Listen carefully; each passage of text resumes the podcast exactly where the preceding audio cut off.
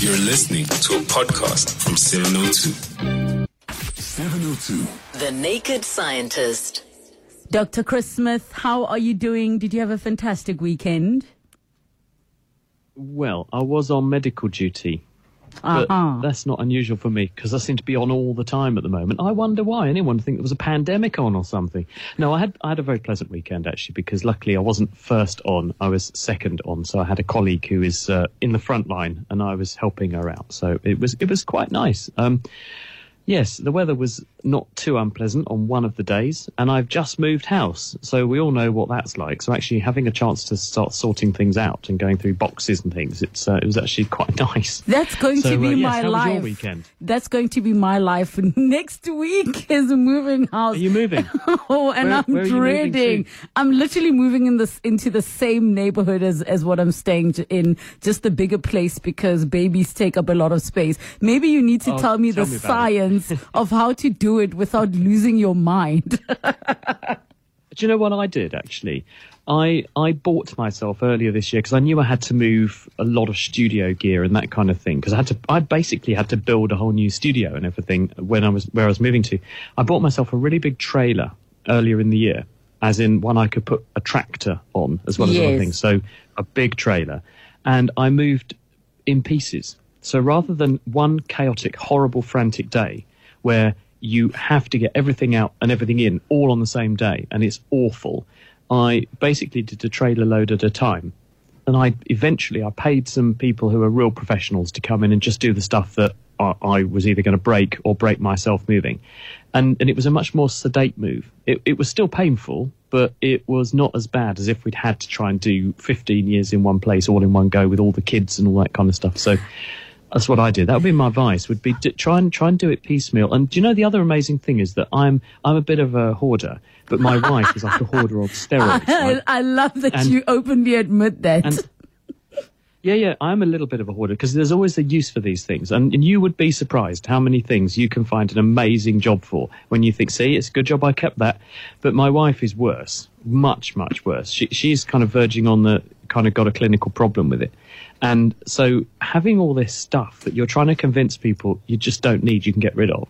Very, very hard to convince them. But if you divorce everyone like me from their junk for a number of months, which is what we managed to do by packing a lot of the stuff up first and putting it in a new house, then you can convince yourself actually I don't need this stuff. I, I really don't. I can live without a lot of this stuff for four months. And and that's what we did. And so it's it's actually making turfing out a lot of this junk much easier. So it's good for decluttering as well. Painful at the time, but it's good for sort of long term sanity because we have got a lot more space now, and there's a lot of stuff has gone in the bin that I don't know why I kept. Thank you so much. I'm going to take that advice and do it in phases because it is extremely uh, overwhelming. And um, yeah, I didn't think I'd ever be getting advice from the Dr. Chris Smith on moving house. But let's go to the lines. 011 883 is where you can call us, send us your voice notes, your questions on WhatsApp's 072 7021 702. We have Martin in Pretoria. Hi, Martin. Hello, how are you guys? We are great. Thank Hi, you. Hi, Martin. Good, good. Um, I just want to find out what, in layman's terms, what is the difference between supercomputers and quantum computers? Oh, hi, Martin. Right. Uh, uh, supercomputers exist right now. Quantum computers are very much an experimental concept that doesn't exist practically for solving problems in the real world yet, but will in the future and will be incredibly powerful. What's a supercomputer? Well, you take a computer like the computers that we all have sitting on our desks and you write a clever architecture, both in terms of the software but also the hardware, so that you can take a big problem and divide it up into a series of more tractable, smaller problems and share it out among enormous numbers of lots of small computers all connected together in one big cluster in a supercomputer. You also have the problem of paying a very large electricity bill because you know the power consumption of these things is measured in megawatts. But that that is the basic premise of a supercomputer. You are using enormous amounts of processing power. When you present a problem to it, it can do what would take your desktop computer a thousand years. It will do it in an afternoon because it is harnessing the power of many, many computers in one place with a very clever, very fast connectivity between all the different things. It's very good at breaking the problem down and sharing the problem among this enormous architecture to solve the problem piecemeal, but all in parallel and very, very quickly, therefore. A quantum computer works in a totally different way. The computers we've built at the moment work in a serial way. You put a, a question in, it solves the problem, and then it goes on and solves the next problem and the next problem. So it's a sort of linear process a quantum computer will be able to do a lot of that sort of stuff in parallel in a massive way and consider things with many more degrees of freedom. A good way of thinking about this is our present computers work in binary, 0 and 1, black and white. But with a quantum computer, it's not a black and white thing, it's all the grayscale between the two. And because it can consider all of these different degrees of freedom, it gives it this enormous bandwidth in terms of, of solutions to problems. And as one person put it to me, the minute we have a functioning quantum computer, all of our current internet security protocols go straight out of the window because at the moment we're protected with a password, for example, from someone breaking into your website because it would take them so long to try every possible combination that the internet would have reinvented itself by the time they broke the decent password. But a quantum computer would solve that in a blink of an eye. So we'd have to th- rethink how we do internet security, for example, all kinds of security actually. But those sorts of things don't exist yet. And it's partly a problem of actually how you build it and, and actually how we make it work. We've got the concept, but putting that into practice, there are, there are examples of these things, but they're a bit like the pocket calculator to the modern day computer at the moment compared to where we, we conceptually think we will be ultimately. All right. Uh, thank you so much for that, Doctor. We've got Christine in Pretoria. Hi, Christine. Hello. I, am not sure if you can hear me. Can you hear me? We can hear you perfectly fine. Okay, thanks. Uh, my question is regarding the Omicron variant. And I'm assuming, uh, I just make a few assumptions. So I just wanted to know, I'm assuming that the aim of each living organism is survival and um, multiplication of itself. Then, uh, regarding to the Omicron variant, it seems to be more transmissible than the previous variants, and it also seems to be less deadly. Um, and then, would these two characteristics be due to the virus evolving towards a higher level of multiplication by being more transmissible and infecting more people? and a higher chance of survival of the virus because with a dead end host, the virus also eventually stops multiplying. Or could the seemingly less deadly virus simply be as a result of more people having been vaccinated? Thank you. That's my question. I'll listen on the radio. All right, Doctor, did you get very, that? Yeah. Very insightful question. And the answer is obviously we don't know for sure, but this is a very tantalizing and tempting, juicy hypothesis, which is if we take a step back from COVID for a minute and we say, well, when viruses jump species and they get into a new host, in this case, coronavirus, COVID, has jumped into the human and is causing COVID 19 at the moment. But this has happened many times through history. Look at HIV. In about the early 1900s, a chimpanzee variant of HIV jumped out of chimpanzees and got into people and evolved to be HIV and has since caused actually probably the worst pandemic that we've ever encountered. Everyone thinks the Spanish flu was an example, but probably HIV was. Uh, that's an example of an infection jumping the species barrier and then establishing itself in a new host. Out of the HIV pandemic, what we have seen is the emergence slowly and at huge human cost, admittedly, but of people who are completely impossible to infect with the virus, and also people who are very good at controlling the virus if they catch it. And we've seen the virus change its behavior in response to the way in which we respond to the virus. So there's an evolution of the virus and an evolution of us, the host. We've seen the same thing with influenza.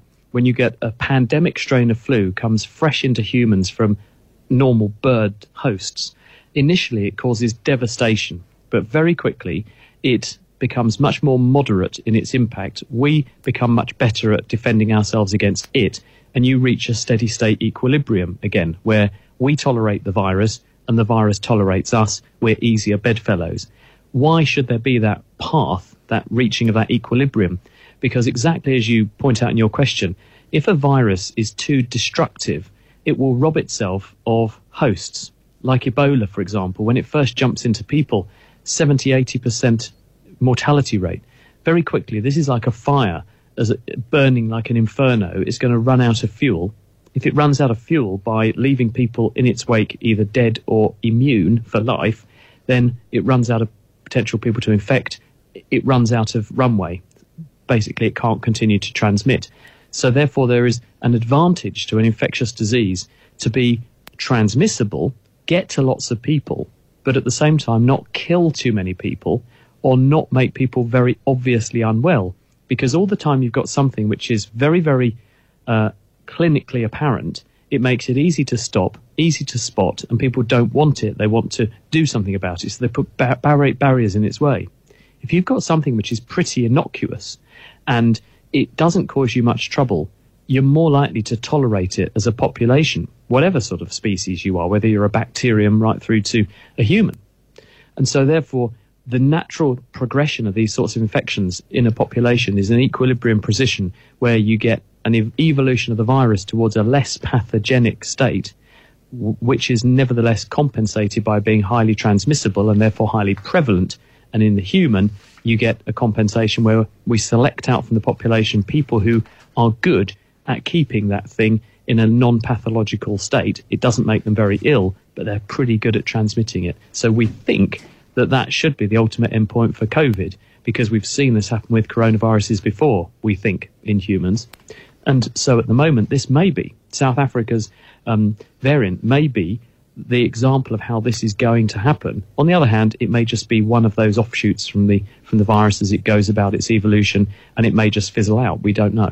But just to clarify, it's not actually our variant. We discovered it. Yeah, it did, and thank goodness you did. Yes. Because um, and, and and I mean, we were talking about this again. I was talking about this with someone yesterday, and we were saying, you know, that it's so ridiculous, isn't it? The fact that, um, you know, what's the response of the world when something comes along and someone tells them about it? Oh well, we'll we'll shut the door then. Thanks very much. Because Yeah. what, what will that? What message does that send out? We'll keep quiet next time. I mean, it's not it's not what we want, is it? Yes, definitely not what we want. When we come back, we continue with Dr. Chris Smith. 702. The Naked Scientist. All right, we are continuing with Dr. Chris Smith. Here is an interesting question from Sam in Tembisa. Dr. Chris, why is it so difficult for scientists to tell whether what falls into a black hole stays or emerges on the other side? Neighboring galaxy Andromeda is nicely lined up from outline, outline of sight here on Earth, and we can see the top and bottom. Why then can't we see through specialized telescopes if there's material coming out the other end? A black hole is an area of intense gravity because it's very massive. In other words, there's a lot of material in it and has contributed to it, which means it's so massive, it bends the fabric of space to such an extent that even light can't escape. And that's why it looks black, because the things that we use to image space at least until the Nobel Prize in 2016 went to the people who discovered gravitational waves, one of Einstein's predictions, was we were using light of various wavelengths in order to probe the depths of space. Light we can see, that's called visible light, or light at different wavelengths that we can't see, but which can come through all kinds of things like debris and dust and other material, or is given off by different bodies out there in deep space. These include things like microwaves, radio waves, right through to X rays and gamma rays. But these are all forms of light, which means that a black hole, which is incredibly intense gravitational, which is an incredibly gravitationally active body, will prevent the passage of light coming through that path, patch of space. But what can come through that patch of space is gravitational waves. And we are now using gravitational wave detectors on the Earth's surface. There are currently three of them, which can resolve arriving waves coming from across the universe to see interactions between massive bodies in ways that we couldn't before. These include black holes swallowing things, black holes merging, and indeed stars crashing into each other as well. They all cause ripples in the fabric of space, and we can see that. But because a black hole is so gravitationally active, nothing comes out of it, at least in this universe. And some people have suggested that if there are multiple universes, this so called parallel universe theory, perhaps a black hole is exiting, or what's being chucked out or turfed out by a black hole is in fact a big bang in another universe. And perhaps that's where all the material's going. But I mean, that's just conjecture. At the moment, we can't see what's beyond what's called the event horizon of a black hole. That's the point at which the gravitational field is so strong and space is so bent that light does not come out. So anything that goes in, we can't see what happens to it, and we certainly can't see things coming out of a black hole. The only thing that you might be thinking about are what are called gravitational jets. And on some black holes, you can demonstrate beautiful jets of material which are at the poles of the black hole, the top and bottom. And this is where the gravitational field means that objects which are uh, sort of being accelerated there can then be focused and you get a jet or plume of material which is being ripped to pieces basically off the top and bottom of the black hole. So you might see some, some of that material which is things that have escaped the black hole. They're not actually in the black hole, but anything that's gone in, as far as we know, it's curtains for that and it gets torn to pieces by the intense gravity. Thank you so, so much. Uh, very quickly, we have Rueda in Ontdekkers Park. You want to ask something about the water in the uterus? Uh, good afternoon, uh, Rebel and Dr. Chris. Um, is the water in the uterus where the baby's in, is that the same like the water in the ocean? Mm. No, Doctor? no, it's not. I mean, it's it's it's still H2O to a point, but it's actually got lots of things dissolved in it. And it sounds a bit yucky, this, but actually, a baby develops inside a bag, which it produces itself inside the mum's uterus. And the water that surrounds the baby is initially secreted by the cells that form that bag that the baby grows in, the amniotic sac. But as the baby develops, and from quite early on in development, the the water in the bag is produced by the baby's primitive kidneys. And so that water, the amniotic fluid, is in fact urine. And we have all therefore spent the first about 40 weeks of our lives swimming around in a bath of our own pee. Some people don't change much afterwards, but many do thankfully clean up their act. But it uh, sounds a bit yucky, but yes, that bag of salty water is basically your own pee. Pee is salty, and so there will be some salt like the sea, but it's not as salty as the sea. The sea is very salty, much, much saltier than body fluids. So it's like a dilute form of, of the sea, yes, but there are some other things in there as well. Dr. Chris. Thank you so much. The Naked Scientist, I look forward to chatting to you again next week.